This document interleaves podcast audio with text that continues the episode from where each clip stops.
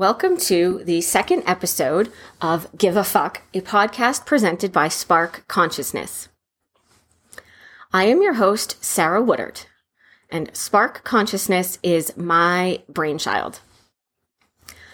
The essential idea behind Spark Consciousness is that it's going to offer perspective and knowledge bombs and hopefully help you to spark your own interests and your own learning and your own sense of belonging. Because when you connect with nature, when you understand what other humans need, what you need, what animals need, what plants need, what earth needs, and why they need it, you're able to come from a place of greater compassion. That doesn't mean you ever get angry. You do. We're human. We get ticked off. But it does mean you're able to pause for a second, work through your feelings, your very legitimate feelings, and then respond from a place of compassion as best as you can. And when you do that, you also have more compassion for yourself and you begin to understand what your place is in this larger web of life. So that's the purpose of Spark Consciousness. With this particular show, with Give a Fuck, my purpose here is to provide you with some fun t- facts or some tips or some ob- uh, observations to kind of just kick off your own thought process. I also share resources and I just basically love to help people learning and sharing my knowledge. Um, as a reminder, give a fuck is spelled F asterisk K. Um, it's basically to avoid the censors, but also there is uh, another podcast out there with a similar spelling that's about like paranormal stuff. Feel free to check them out. I haven't, but that's okay. You can if you want to. Um, the um, setup of this podcast, we're going to start with a little intro like this, and then I'm going to do a quick little life update, and then we'll get to the satan of the show, and then we'll do some wrap up and housekeeping really quick. So life updates is where we're going next. Um, first, I have to give a huge, huge, awesome shout out and thank you to B Boulder Photography. Thank you, Eleanor. We had an amazing photo shoot at this place called NCAR up in Boulder. Um, they are a research facility, but they also have all these cool trails and stuff on the property. And it was truly magical. It really was. Um, we had like had like I don't know an inch or two of snow the night before, so there was just this beautiful blanket of snow on the mountains. The views were amazing. Um, even though it was cold, I had so much fun. I just kind of got to play in the snow while Eleanor took pictures. It was amazing. And at one point, we were even photobombed by a deer. It was so cool. Um, she did not have the right lens to get pictures with her good camera, but she did with her phone get a couple pictures and I think a video. So I will be posting those on social media at some point. It was amazing. And it was also a really great reminder for me because as much as I am connected to nature and I know that I need nature and I know that I love being in nature, life gets busy and you forget and you forget to do the thing you know you're supposed to do and it just being there in this beautiful space with nature all around i just it was like oh yeah right yep okay sarah you're supposed to this is part of like you need to do this for your own self. And this is what you tell people they need to do for their own selves. Practice what you preach girlfriend. Hello. Um so yeah nice personal reminder there too. Um other than that i am still working on a lot of pieces to get spark consciousness up and running um, also hanging out with my kitties, uh, Toby, Socks. Oh, Socks passed away. I'm so sorry, but I do think he is here with us um, in spirit quite often, which is probably why I just said his name. So there's to- the live ones are Toby, Sunny, and Monkey, and I did introduce them in the last episode. They're my babies. Um, and planning some fun outdoor adventures because I do remember that I need to do that for myself and enjoying the mountains and um, you know although christmas is not my holiday which we're going to talk about in the satan section in just a minute um, i do have my own holiday traditions that i am prepping for as i'm sure you are as well for whatever holidays you celebrate. And that yeah is i think it as far as the life update goes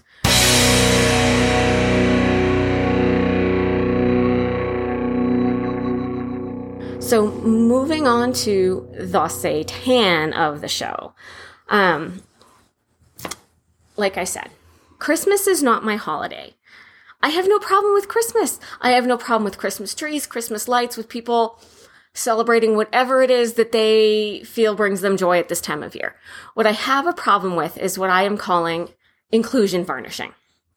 So, if you've never heard that term, and I'm guessing you haven't because I think I just made it up, and if I didn't, then cool, whoever did gets the credit, but I could not find anything about it when I did a search. Here's what happens. We say, people say happy holidays or we're ready for the holidays. Now, happy holidays when you're like at the checkout at the store and you don't know the person and they don't know you and you've never had a conversation to find out what holidays you do celebrate. Totally cool. Then it's just kind of like a have a nice day. That's fine. There's, there's no, there's no other thing to say in that situation other than just have a nice day. And they're trying to make it relevant for the time of year. Fine.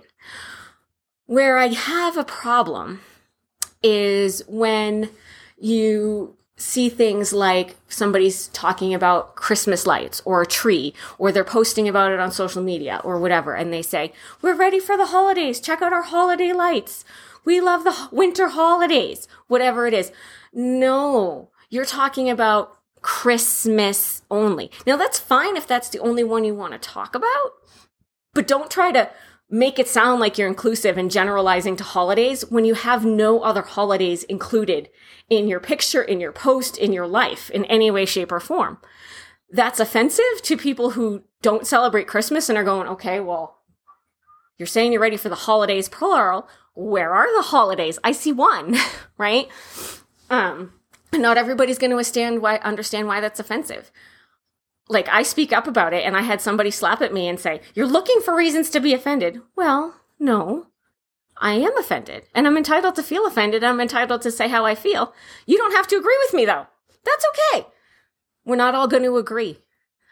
However, and this is where knowledge, increasing your knowledge, and understanding people's motivations and whys helps you to be more compassionate, right? I would argue that if that person took a second to understand my story, she would also have responded differently to me. I don't know for sure, but that's my guess. I'm going to tell you a quick story because this time it's very triggering for me. I grew up in a small, small town. I graduated with 88 kids and I was the only Jewish one in the class. Not just in the class, but in like the group of classes when you move like, you know, every three years or whatever to a new school. I was the only Jewish one. And it was hard. I got picked on a lot kids didn't understand. And kids are mean. Kids are really mean and nasty when you're different. Oh boy. I remember like on the playground, they'd be like, what did Santa bring you? And I would go, uh, I don't know. I don't believe in Santa. You don't believe in Santa? No. Why don't you believe in Santa? Well, I don't celebrate Christmas. You don't celebrate Christmas? What's wrong with you? Well, nothing's wrong with me. I'm Jewish, right? It was a, it was a challenging thing. And early on, I had to learn to find my voice about this particular thing in like third or fourth grade, I was looking around the cafeteria right around this time of year, sometime between, you know, Thanksgiving and Christmas. And I noticed there was all these Christmas decorations. There was Santas and Merry Christmases with the red and the green and the, da, da, da, you know, the whole thing, right? The whole schlemiel, as we would say. And I was like, but what about Hanukkah? So I went to the school guidance counselor and I was like, Mr. Forgielli, why are there no Hanukkah decorations in the cafeteria? And this was well before the days of people even understanding inclusion, okay? I graduated high school in 1997, so nobody cared about anything back then. And I, this was a very waspy town on top of that, so really, no one cared. And he said, You know, Sarah, I don't know. But let's go talk to the lunch ladies and see what we can do. Again, there's probably something else we call them other than lunch ladies today. Totally cool. That's what we said back then. So we walked, he takes me by the hand, because back then you could do that with kids in schools. And we walked down to the cafeteria and you know, he he basically said, "Hi, you know, whatever her name was. Um, Sarah here was wondering, you know, why there's not Chris, um, Hanukkah decorations in and amongst all the Christmas ones." And she said to me, you know, she says, Sarah, I, I don't think we have any, but if you make something, we'll hang it up. So I did, and they did. it was an okay response. Better would have been to actually go out and purchase Hanukkah decorations, just like they had purchased Christmas decorations, but it was a good start. It was a good start. As you might imagine, the town I grew up in did not publicly acknowledge any holiday other than Christmas. We had to drive a town or more to get to any sort of Jewish worship place, a synagogue, we call them. Okay. So I had pretty low expectations. I get to college. It's a bigger town, very, very liberal school. And there was a lot of Jewish people. We even had a Hillel. And for those who are unfamiliar, Hillel is a college campus Jewish organization started by a guy named Hillel. And somehow, even with that, they did not publicly acknowledge Hanukkah on the campus. We were not allowed to light our Hanukkah candles in the dorm. Being me, I took it upon myself to change this. I went to the, um, well, first I started with like the residence director, the RD, and they were like, sorry, Sarah, we just can't make an exception to the no candles rule, which was really stupid because you were allowed to smoke in the dorms back then. You can burn a dorm down with a cigarette, more likely probably than you can with a candle, particularly a Hanukkah menorah that you're gonna watch burn down. But okay, fine. Plan B, I went to the dining hall leadership and I explained the predicament and they welcomed us with open arms to come and light our candles in the dining hall for the entire week of Hanukkah. They even worked with me during Passover. They were pretty awesome. And it really, it also still really bugged me that they would have the Christmas tree lighting and they didn't do anything but they called it the holiday lighting. It's not a holiday lighting. We are inclusion varnishing when we say that. It is a Christmas tree. If you're going to have holiday lights, you need to include Kwanzaa and Hanukkah and whatever other winter holidays exist, because I promise you, I don't know them all. So I went to, I don't know, some sort of leadership committee. I forget who they were. It was a long time ago. And they and I made my pitch. Some people were super open to it. Some people super weren't. It did eventually change through the efforts of some other people as well. And this this issue has seemed to dog me every place that I've lived. I lived in Nashua, New Hampshire for most of my adult life, and they have a conservative synagogue there. Never publicly acknowledged Hanukkah. I chose not to engage in that battle at that point because it was just like, I give up. I quit. um, I lived in a small town in Vermont for a year before I moved to where I live now in Colorado. And in that town, well, really the town north of me, somebody actually hung a swastika flag during the Jewish high holidays. And it took months for anyone to do anything about it. And then the response was basically, oh, we don't condone this. Great. Are you going to do anything about it? That was my cue to leave. Because that wasn't just like, oh, I don't feel included. That felt actually unsafe and dangerous to me. Um, and now I live in Colorado, the beautiful state of Colorado with the beautiful mountains. And the town that I live in, it, I've only been here like seven, eight months. But the town I live in has a Reform synagogue and a Chabad. And for those who are not familiar, Chabad is from the Hasidic tradition of Judaism. And so we clearly have a large enough Jewish population to sustain two houses of worship for Jewish people. Yet the town uh, is putting out their invites of, you know, join us for our holiday tree lighting. It is not a holiday tree. It does not include all of the holidays. It is a Christmas tree lighting. If you really want to be inclusive and not just inclusive varnishing, pretending you're inclusive, bring out a menorah, bring out a Kwanzaa, whatever they call it. And I apologize that I do not know. I don't know everything. I don't pretend to know everything. Rep- make sure that what you're doing for the winter holidays represents all of the holidays, or at least the ones that the majority of your population represents, which in this town, at a minimum, is Christmas and Hanukkah. Otherwise, call it what it is, right? Like I said, super triggering. Thank you for letting me rant. Um, I do, I do love Colorado. I do love it here. It's just very triggering and it feels very non-inclusive, right? Like I, I, I don't know that somebody who's not from an underrepresented population can truly understand, but it feels like it literally kind of feels like we're getting the finger when you say we're lighting our holiday you know we're, we're gearing up for the winter holidays and all you're actually doing is putting up christmas decorations that feels very it feels like we're giving kind of getting the finger in a way. It feels very non-inclusive. It feels very offensive. Not everybody understands that. Um like i said i had somebody today tell me to stop looking for reasons to be offended. I'm not looking. It's how i feel. But okay. Um i don't think it's truly possible but this is where i'm i'm hoping sharing my story sharing these anecdotes will help you to kind of put yourself in my shoes for a second or in some other represented population's shoes for a second. See it from their side. How can you respond differently? How can you be more compassionate? Um, another example of the um, inclusion varnishing thing is when companies say, oh, we're an equal opportunity employer. In fact, I think legally they have to say that a lot of times. But then you go and you actually look at the company, right? And all of their top executives are old white dudes or young white dudes, but they're white dudes and you look at the large majority of their workforce is white and male, cisgendered male. Let's be specific here. And their their sort of token quote unquote minority hires, their token hires from those underrepresented populations make less than the white dudes for doing the same job or sometimes even a harder job that's both immoral and disgusting and inclusion varnishing, right? So we can't, we cannot solve all the problems. We just can't.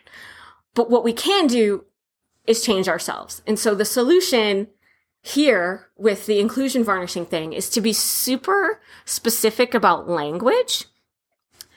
If you're talking about only Christmas, then say just Christmas.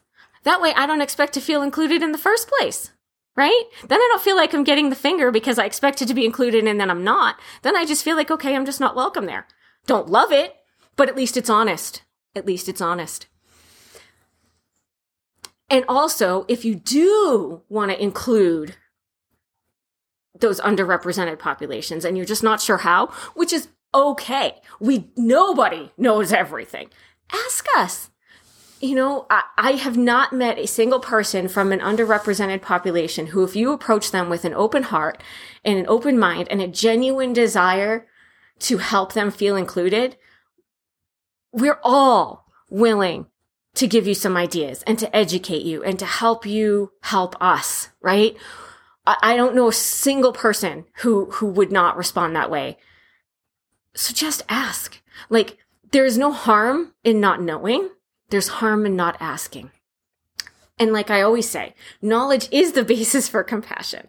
So when you ask those questions, you're increasing your knowledge and then you can be more compassionate. You can, you can do more to help in whatever ways work for you. Maybe you take on spearheading a giant effort to get a menorah in the town square during the winter holiday season. Or maybe you just say, you know what? I am hosting a party at my house this year and I want to make sure that my Jewish neighbors included. And so I am going to have them bring their Hanukkah menorah so that we can light it together. Don't put them on the spot and ask them to teach about it unless you've cleared it with them first. That can be super uncomfortable. Or maybe it's just, you know, I want them to feel included. So I'm going to make sure that next to my Merry Christmas decor, I also have a sign that says Happy Hanukkah. Like, they're small things sometimes, but they make a huge, huge difference as far as actual inclusion versus inclusion varnishing. When you're posting on social media about your, your Christmas party with your office or whatever, or in your house, don't call it a holiday party unless you have done something to showcase all of the holidays. Call it a Christmas party if that's really what it is. That's honest and it's less offensive. I know it seems counterintuitive to a lot of people, but if you're not in that underserved population, you won't really understand. So, again, thank you for letting me rant. I hope it has expanded your mind in some way, shape, or form. You can find me on social media. I am on YouTube, Instagram, Facebook, Pinterest, and LinkedIn. For all of those except LinkedIn, my username is Spark Consciousness. Um, my website will be up soon. The link for that is sparkconsciousness.net. Um, in the coming months, there will be an online course rolling out as well as a digital magazine. So stay tuned for those. Um, I did find an awesome videographer to work with me on recording the class. So I'll keep you posted on that. I'm excited. It's going to be great. Um, if you do want to try to understand a little bit more specifically about Judaism and how that feels for kids in schools, I recommend my children's book, Batia's Lunch, because don't forget, I've been a children's author for a long time. Um, so Batia's Lunch is kind of my story that I just told, but expanded on that. There was more, there was more pieces to it than that. So Batia's Lunch is sort of my story. Um, upcoming I do, I do not know that I do not know the topic for the next show and probably I probably won't most of the time. Um, I, I like to kind of keep it loose so that it can be timely, but I also have a list of topics that I work from. So it's, it's a little bit of a balancing act, but when I know I'll share. Right now I don't. Um, other than that, like I said, I'm working on getting the, uh, working with the videographer, which is going to be amazing. And I am working on, making sure I give myself time outside because I know I need to do that. And I think that is about it for this week. So I will see you in two weeks. And in the meantime, continue to expand your knowledge, feel the connections, and live with compassion.